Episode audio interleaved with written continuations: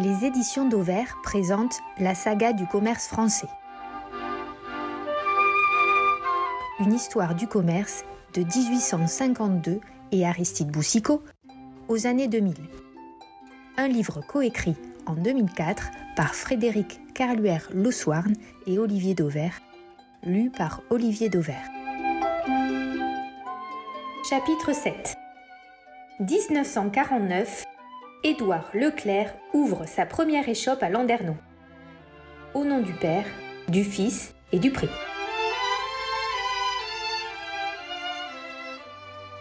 Il est jeune, déjà fort en gueule et guère fortuné.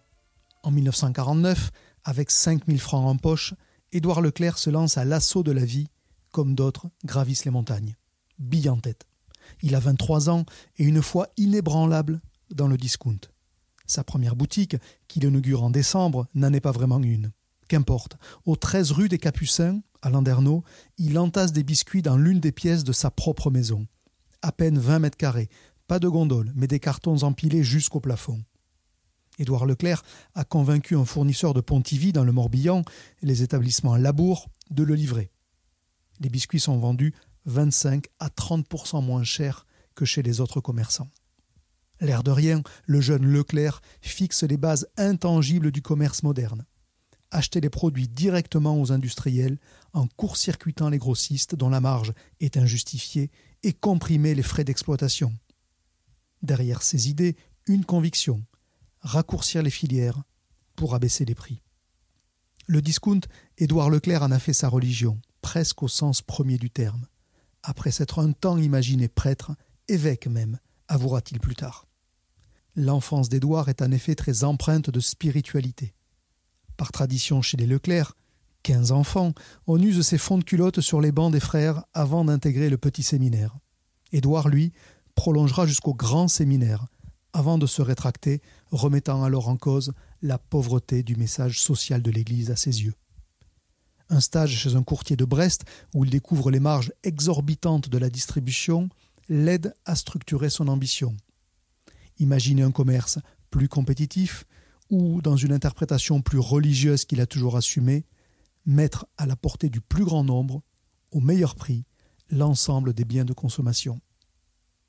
Dans l'immédiate après-guerre, le discount est tout sauf une évidence. J'ai d'abord ouvert discrètement, raconte Édouard Leclerc en 1990.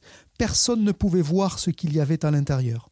Dans un premier temps, les gens sont venus par pitié pour les jeunes qui se lançaient dans cette aventure. Mais ils venaient en rasant les murs, pour ne pas se faire mal voir des autres commerçants.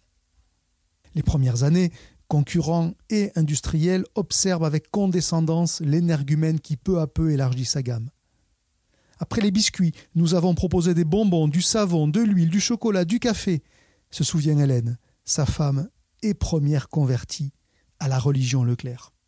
En tout, 150 articles qui génèrent 27 millions de francs de l'époque de chiffre d'affaires en 1952. L'année suivante, Édouard investit. Il quitte sa maison pour construire une boutique adossée au mur de son jardin. Près de l'entrée, la première véritable enseigne, Produits alimentaires Édouard Leclerc. Pour l'épauler, Pierre Léo, auquel Édouard proposera rapidement de l'imiter en ouvrant sa propre boutique à Saint-Paul-de-Léon, à quelques kilomètres de Landerneau. Compagnonnage et cooptation, le modèle de développement de l'enseigne est ainsi fixé davantage par opportunité que par philosophie. Mais ces deux principes formalisés à travers la politique de parrainage resteront, cinquante années durant, le socle fondateur de la croissance Leclerc. Les années 1950 marquent ainsi le vrai début de l'aventure. Les consommateurs sont séduits. Et la presse s'intéresse au phénomène Leclerc, popularisant au passage ce breton qui entend révolutionner le commerce. Cette médiatisation est parfaite pour recruter une nouvelle génération de commerçants prêts à essaimer, en Bretagne d'abord, à Paris ensuite. Les journaux multiplient les articles souvent de manière très interrogative. Par exemple, ce papier de Paris Presse du 11 août 1959. Qui est ce Leclerc qui gagne sa vie en vendant 20% moins cher? Titre le journal. La légende qui accompagne la photo d'Édouard Leclerc sur le perron de la boutique en dit long sur le fossé qui s'est creusé entre l'épicier de Landerneau et les commerçants de l'époque. La légende donc, De l'extérieur, c'est laid. Leclerc, sur le pas de la porte, ressemble davantage à un chef de chantier qu'à un épicier. Parfois, les journalistes restent incrédules devant les méthodes d'Édouard. C'est sûr, écrit un reporter de Paris Jour, Leclerc trompe d'une façon ou d'une autre le client. La France découvre Leclerc par la presse. Son succès agace par la remise en cause des situations acquises. Les prises de position hostiles se multiplient. En 1959, la CGPME, qui est le patronat des PME, s'élève contre le succès de Leclerc et de ses affidés. Traités de fanatiques illuminés, doublés de mystiques, qui veulent qu'enfin tous les Français mangent le même menu, à la même heure et le même jour, que toutes nos femmes, écrivent-ils, se promènent avec la même robe, le même chapeau, le même manteau, que chacun aille à la gamelle dans la même cantine. Surtout, Leclerc doit ferrailler contre les fournisseurs. Pour eux, le discount a assez duré. Le développement de l'enseigne met à mal leurs relations avec les commerçants traditionnels. Seule solution, isoler Leclerc en lui coupant les vivres. Imparable, estiment alors les industriels. Que nenni car les politiques commencent à regarder l'épicier discounter avec bienveillance pour son combat contre la vie chère. Aussi, lorsque la situation l'exigera, comme en 1959, Édouard Leclerc visera haut, très haut. Matignon, rien de moins. Dans une missive adressée à Michel Debré, il explique alors les difficultés qu'il rencontre avec Brun, Sopade et Liebig notamment. Quelques jours plus tard, réponse du Premier ministre les industriels qui entravent la liberté du commerce seront sanctionnés, expose en substance Michel Debré, qui encourage au passage Édouard Leclerc à faire baisser les prix. Mais la trêve sera de courte durée. En mars 1960, nouvel appel au secours. Les pouvoirs publics prennent cette fois-ci des mesures plus coercitives. C'est la circulaire Fontanet qui interdit le refus de vente. Les industriels récalcitrants sont condamnés. Leclerc est sauvé. Les approvisionnements reprennent le premier combat est gagné avec l'aide des politiques qui verront toujours en Édouard Leclerc leur meilleur allié pour contenir autant que possible toute velléité inflationniste. Plus violent mais moins vital est le combat qui oppose Leclerc aux petits commerçants. Édouard, l'apôtre des prix massacrés, ainsi le raille-t-il. C'est leur cible favorite. Logique, il sillonne alors la France en missionnaire, prédisant la fin du petit commerce. Dans les années 70, le conflit entre Leclerc et le Sidunati de Gérard Nicou est permanent, parfois même à la limite du mauvais goût. Comme en 1974, quand le syndicat couvre Paris d'affiches reproclamant Oui, Édouard Leclerc a toujours tout vendu à prix même les patriotes. Allusion à son inculpation en 1944 pour atteinte à la sûreté de l'État, qui avait pourtant été classée sans suite peu après. Combat physique aussi, quand en 1974, Édouard Leclerc et Gérard Nicou, entourés chacun de dizaines de partisans, se font face à Rochefort dans un épisode resté célèbre. Gérard Guillet, l'adhérent local du groupement Leclerc, doit en effet être jugé pour agrandissement illicite de son magasin. C'est la cohue dans la salle d'audience. Débordés, les juges demandent l'évacuation. Et Édouard Leclerc de se lever et de se retourner vers ses hommes. J'ordonne, restez. Résultat, le palais de justice et la mairie de Rochefort sont mis à sac. Heureusement pour Leclerc, les consommateurs ont vite tranché. La résistance du petit commerce et les avatars réglementaires, comme la loi Royer, votée en 1973, n'ont guère entravé la marche en avant de l'enseigne. Depuis la première ouverture à Paris en 1959 par Jean-Pierre Leroc, qui allait plus tard fonder Intermarché, Leclerc a essaimé loin de sa Bretagne. Sur ces terres, Leclerc s'essaye à l'hypermarché, reprenant le concept développé par Carrefour à Sainte-Geneviève-des-Bois. À Gouenou, dans la banlieue de Brest, il inaugure un hyper de 3300 mètres carrés, un magasin pas tout à fait comme les autres Leclerc. À l'instar de Landerneau, celui-ci lui appartient alors personnellement. De fait, il sera longtemps le symbole de l'enseigne, intransigeant sur les prix et toujours à la pointe des combats consuméristes, notamment sur les carburants. Commercialement aussi, cet hyper de Gouenou sera le symbole de l'aventure Leclerc avec un chiffre d'affaires supérieur aux milliards de francs en 1999 à l'occasion de ses 30 ans. La réussite économique de l'enseigne est incontestable. Partout où Leclerc s'installe, les prix baissent et les clients affluent. Parfois même, les prix dégringolent sur la simple rumeur de l'arrivée prochaine de l'épicier breton, comme ce fut le cas à Tours. Au fil des ans, il est rejoint par de nombreux entrepreneurs qui ouvrent sous la bannière Leclerc. Le premier cercle, ceux qui l'ont suivi dès les premières années, sont les fidèles parmi les fidèles. Des barons en langage Leclerc, Joseph Fourage, André Jo ou Michel Perraudot par exemple. Leur mission, former et parrainer les futurs propriétaires de magasins, les adhérents dans le jargon Leclerc. C'est en effet la particularité du mouvement Leclerc. Impossible d'utiliser l'enseigne sans avoir suivi un parcours initiatique à l'issue duquel le parrain décide de recommander ou non le postulant à ses pairs. Une décision lourde de conséquences, le parrain étant par principe caution financière du projet de son filleul. La fragilité de l'édifice.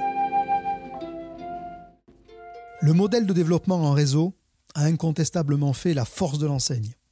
Par la démultiplication rapide, par la motivation née de la propriété individuelle des magasins et par l'émulation entre les hommes. Mais c'est aussi structurellement sa faiblesse. Car depuis 1949, Édouard Leclerc n'a pas d'autre légitimité en interne que son charisme et sa vision du commerce. Deux points forts certes, mais deux points sur lesquels il sera contesté à la fin des années 60. Jean-Pierre Leroc, dans le mouvement depuis 1959, a lui aussi un certain charisme, mais une vision différente du commerce. À écouter Leroc, Leclerc doit davantage structurer l'amont de son activité, à commencer par son réseau logistique. Il milite pour une organisation autour d'entrepôts régionaux qui concentreraient l'essentiel des flux. Édouard Leclerc, lui, n'en voit pas l'utilité, d'autant qu'il anticipe une perte d'indépendance des magasins qui est sa hantise depuis l'origine. En interne, l'opposition Leroc-Leclerc prend. Il y a les pro-Leroc et les pro-Leclerc. Point de vue difficilement conciliable, puis rivalité d'hommes feront le reste. En septembre 1969, la rupture est consommée. Jean-Pierre Leroc quitte le groupement Leclerc avec dans son sillage 92 adhérents sur 140. Autoproclamés les ex, ils seront les fondateurs d'Intermarché. Leclerc est incontestablement affaibli. Mais les fondements de l'enseigne demeurent solides dans une France qui découvre avec délice la société de consommation. Leclerc enfile les milliards. Les années 80 sont même les années Leclerc. 16 milliards de francs de chiffre d'affaires en 1980, 53 milliards en 1985 et le cap des 100 milliards en 1990. Avec Intermarché, qui cumule alors 96 milliards de francs, les indépendants dominent la distribution française et suscitent bien des convoitises. Mais la construction est d'autant plus fragile que la plupart des règles qui régissent le mouvement ne sont qu'orales. Édouard a voulu un groupement d'hommes, pas une usine à procédure. Paradoxe, au début des années 90, à l'heure de la raréfaction des sites, l'enseigne est tout à la fois puissante et vulnérable. Aux quelques adhérents qui vendent fort bourgeoisement leurs affaires s'ajoutent les rumeurs les plus folles parfois étayé. Par exemple, ce projet rapporté par le magazine Linéaire d'un investisseur qui ambitionnait de racheter à prix d'or quelques magasins symboliques pour dans un second temps faire tomber le réseau de filleuls. Dernière étape, revendre l'ensemble au plus offrant. Leclerc a alors une nouvelle fois rendez-vous avec son histoire. Structure, statuts et mentalités doivent évoluer pour protéger le groupement des prédateurs et assurer le changement de génération un nouveau combat, pour la survie, encore une fois. Car sans protection, l'enseigne est condamnée. Les Leclerc père et fils, soutenus par leurs fidèles, s'engagent à fond. Le débat est lancé, il durera trois ans avant que ne soit votée en 1994 la nouvelle charte interne, à l'unanimité, moins six voix. Au programme, l'OPV, l'offre prioritaire de vente, un subtil mécanisme qui permet de freiner les surenchères des enseignes intégrées. En cas de désaccord entre le réseau et un adhérent qui souhaite se séparer de son affaire, le prix est désormais fixé par un expert indépendant et non par le marché. En outre, des pénalités sont prévues en cas de départ. Au motif de protéger l'outil collectif, les Leclerc ont sans doute perdu une part de leur liberté et au passage une poignée d'adhérents. Normal, car l'OPV revient à ignorer la spéculation sur les fonds de commerce. Amer, Dominique Ficelle, adhérents marseillais critiquaient alors fermement la direction prise par Leclerc. Sous prétexte d'améliorer la solidité de l'enseigne, disait-il, on met en place les moyens pour racheter les magasins à vil prix. En fait, une question revient à chaque fois. Qui, du propriétaire ou du mouvement, peut revendiquer le succès d'un magasin? Comment nier que sur le terrain, l'adhérent soit à la base du succès? Mais que serait-il sans l'outil collectif, la centrale d'achat? Et l'enseigne En 1994, dans Libération, Dominique Ficelle résumait crûment la situation. Édouard Leclerc, disait-il, c'est M. Ramirez, et nous sommes les boxeurs qui prenons les coups en disant Je dois tout à M. Ramirez. Reste que la justice a régulièrement reconnu le poids de l'outil collectif dans le succès d'un point de vente. Plusieurs Leclerc ont contesté sans succès la validité des indemnités dues à la centrale au titre, précisément, du dommage causé par leur départ à l'ensemble du mouvement. En mars 1997, la Cour d'appel de Versailles résumait ainsi la situation. Le coopérateur n'est pas seulement client de la coopérative, il est aussi associé, tirant profit davantage. En conséquence, stipule la Cour, la pénalité de retrait est économiquement justifiée. Le débat a été tranché, la nouvelle organisation juridique du groupement, adoubée. Une vie de combat. Le monopole est au Leclerc père et fils ce que le chiffon rouge est au taureau d'une corrida, l'objet d'un énervement certain. Depuis l'origine, l'enseigne a fait sien les combats pour briser les monopoles. Tout à la fois par conviction, c'est la fameuse mission sociale revendiquée dès l'origine par Édouard Leclerc, mais aussi par réalisme économique. Économiquement, en effet, les combats contre les monopoles, l'or, la parapharmacie, le prix du livre ou de l'essence, ces combats ont au moins deux vertus. Placer l'enseigne dans le camp des consommateurs et défricher autant de marchés sur lesquels Leclerc pourra se positionner par la suite en tirant profit de son engagement. À chaque fois, les Leclerc, Édouard seul dans les années 70, puis avec son fils Michel-Édouard les décennies suivantes, les Leclerc donc frappent fort, conscients que la qualité d'un argumentaire n'est rien sans le symbole d'une image. Et à ce jeu, les Leclerc ont rarement reculé devant l'obstacle. En septembre 1975, par exemple, c'est un fusil à la main qu'Édouard défend la station-service de son hyper de Brest contre la fureur d'une cinquantaine de pompistes. En cause, l'hypermarché ne respecte pas l'arrêté de Jean-Pierre Fourcade limitant à 6 centimes le discount sur les carburants. L'image est forte, l'épicier est clairement dans le camp des consommateurs. Sur le terrain, tous les centres Leclerc suivent et se placent eux aussi en infraction à la réglementation. Qu'importe, puisque le consommateur a choisi son camp, le camp Leclerc. Les années 80 sont les grandes années du combat consumériste. La France sort peu à peu d'une économie très encadrée. Le mouvement est inéluctable, mais Leclerc a l'habileté d'accélérer la cadence pour son seul profit médiatique. Les pharmaciens sont l'une des cibles favorites de Michel Édouard, chantre de la déréglementation. Sa rhétorique directe séduit les journalistes qui relaient ses messages d'indignation, par exemple quant à la vente réservée aux pharmaciens de la vitamine C, des laits maternisés ou encore de l'aspartame. La mécanique est bien rodée. D'abord, poser publiquement le problème. Ensuite, enfreindre la réglementation pour provoquer l'inévitable adhésion des consommateurs. Comment la ménagère ne pourrait-elle pas s'offusquer de payer ses comprimés de vitamine C 30 ou 50% plus cher? Et puis enfin, obtenir devant les tribunaux, souvent européens, la modification de la réglementation. Paradoxalement, même lorsque le combat est un échec juridique, l'enseigne en tire un profit commercial. Exemple livre.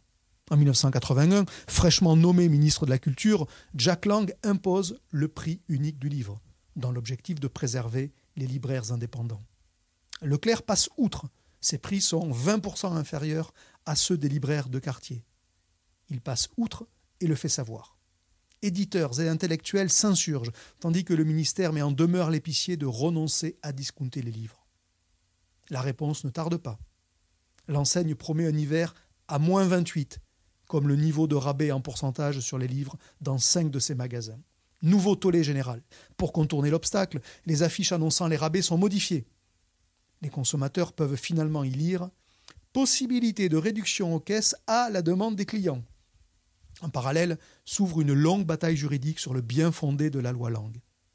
Quatre ans plus tard, la loi est partiellement remise en cause. Le rabais maximum est définitivement fixé à 5%. Leclerc est très loin de la liberté initialement réclamée.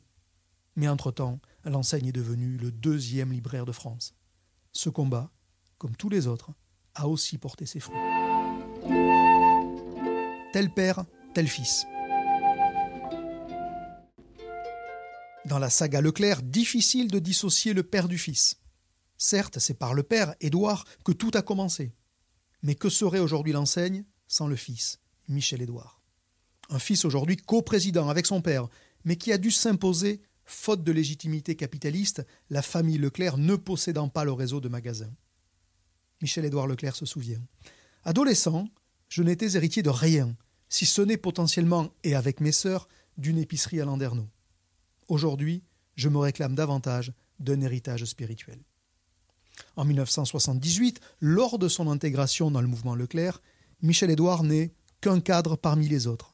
Il a rang de conseiller technique et il est chargé de créer une société d'importation pétrolière.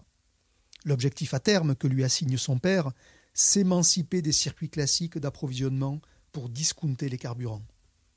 Il faudra également s'émanciper de la réglementation qui prévoit encore des prix imposés sur les carburants. Et c'est dans ce registre du combat contre les monopoles ou les lois que Michel-Édouard Leclerc s'imposera en interne comme le digne héritier. Père et fils fonctionnent en tandem, désormais depuis plus de vingt ans, et visiblement sans fausse note. Il m'appartient de prolonger l'action de mon père, de la faire perdurer, de la développer, résume souvent Michel Édouard. En 1985, il détaille ainsi leur mode de collaboration. Mon père et moi, nous nous téléphonons cinq ou six fois par jour, et à chaque coup de téléphone, il a des idées nouvelles, et je rame pour le suivre. Ce qui me paraît le plus intéressant, c'est de faire à deux la sélection de ses idées. C'est là que notre tandem est efficace. Mon père me fait confiance dans le rôle de sélectionneur, d'intendant. Il sait que c'est moi qui vais avoir la charge de donner une suite. Depuis, à l'évidence, Michel-Édouard Leclerc a quelque peu supplanté son père dans ce rôle d'apporteur d'idées. Toutefois, père et fils se retrouvent aussi souvent que possible lors des inaugurations de magasins en France comme à l'étranger. Explication de Michel-Édouard Leclerc. Freud n'a pas toujours raison. Il n'est pas absolument nécessaire de haïr son père. On peut même l'aimer et travailler avec lui. La preuve. Une filiation assumée, revendiquée, jusque dans un détail intime de sa vie. À l'état civil, Michel-Édouard est en effet Michel-Marie, comme son oncle, qui fut en son temps le Leclerc des pompes funèbres. Michel-Édouard, a-t-il révélé un jour au magazine La Vie, c'est une manière d'éviter la confusion recherchée par mon oncle à des fins marketing, mais c'est aussi la volonté de signifier ma filiation. Tel père, tel fils. Cinquante ans plus tard. Plus de 50 ans après la création de l'enseigne, l'apport d'Édouard Leclerc à la distribution française est évident. S'il n'a pas réellement inventé le discount, Boussicot avait un siècle plus tôt démontré le lien immédiat et puissant entre prix et chiffre d'affaires. S'il n'a pas donc inventé le discount, Édouard Leclerc l'a imposé au commerce alimentaire, par une détermination farouche, obstinée même. Ses concurrents n'ont eu d'autre alternative que de le suivre. Les muliers chez Auchan, les fourniers de forêt chez Carrefour ou les allées chez Promodès ont appris au contact d'Édouard cette impérative compétitivité prix. En 1988, un journaliste qui l'interrogeait quant à savoir si la faiblesse des marges ne constitue-t-elle pas la faiblesse de la distribution française? Édouard Leclerc répondit immédiatement Non, c'est au contraire sa force. Simplement parce que l'excellence vient toujours plus de l'adversité que des situations acquises indirectement même par la faiblesse des marges que le discount Made in France imposait, l'épicier de Landerneau a poussé la profession à s'internationaliser. Des années durant, en effet, s'implanter à l'étranger était pour Carrefour, Promodès ou Auchan synonyme de marge plus confortable. Les résultats d'exploitation y étaient en moyenne deux fois plus importants que dans l'Hexagone, par le simple jeu d'une pression concurrentielle moins intense. Plus généralement, Édouard Leclerc peut aussi se flatter d'avoir démontré, par l'exemple, la pertinence d'un modèle de développement basé sur l'indépendance des entreprises et leur interdépendance au sein d'un réseau. Un capitalisme familial bigrement efficace. Indéniablement, s'il avait choisi la voie de l'intégration, comme l'ont fait plus tard les fondateurs de Carrefour, d'Auchan ou de Promodes, Édouard Leclerc serait l'une des toutes premières fortunes de France. Entendons-nous bien, Édouard Leclerc vit fort bourgeoisement. Son manoir finistérien en témoigne. Mais son patrimoine, même enrichi de la cession récente des magasins de Brest et de Landerneau et de la marque Leclerc, n'est en rien comparable avec le trésor des Halles ou des Deux Forêts.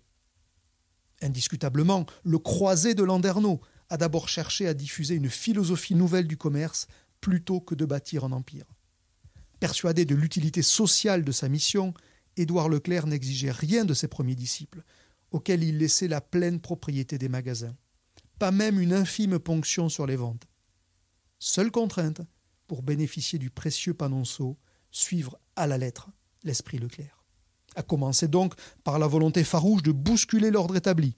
Et en ce sens, les premiers Leclerc étaient parfois plus des rebelles que des entrepreneurs.